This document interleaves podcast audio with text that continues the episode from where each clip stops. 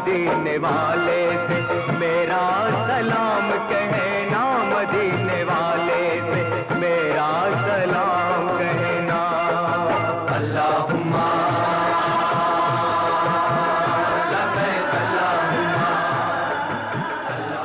So two things are happening. The first is that uh, the symbolic counting of the shaitan or the devil.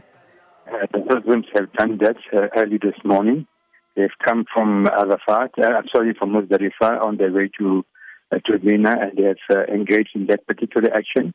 Thereafter, they have to sacrifice an animal, and, and as soon as that is done, they will shave their hair and come out of the ihram, that is the two loin cloths that they are wearing.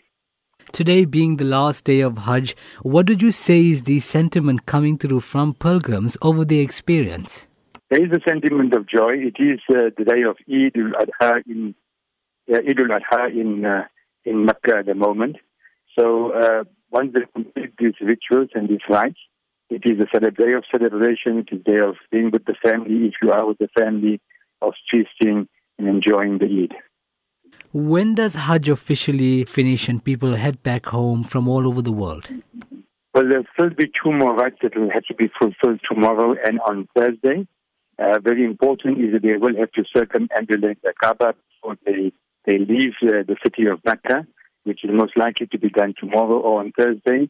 But the South African pilgrims will start arriving home uh, from Sunday onwards. I think this has been a, a wonderful experience. It is uh, ultimately a spiritual experience.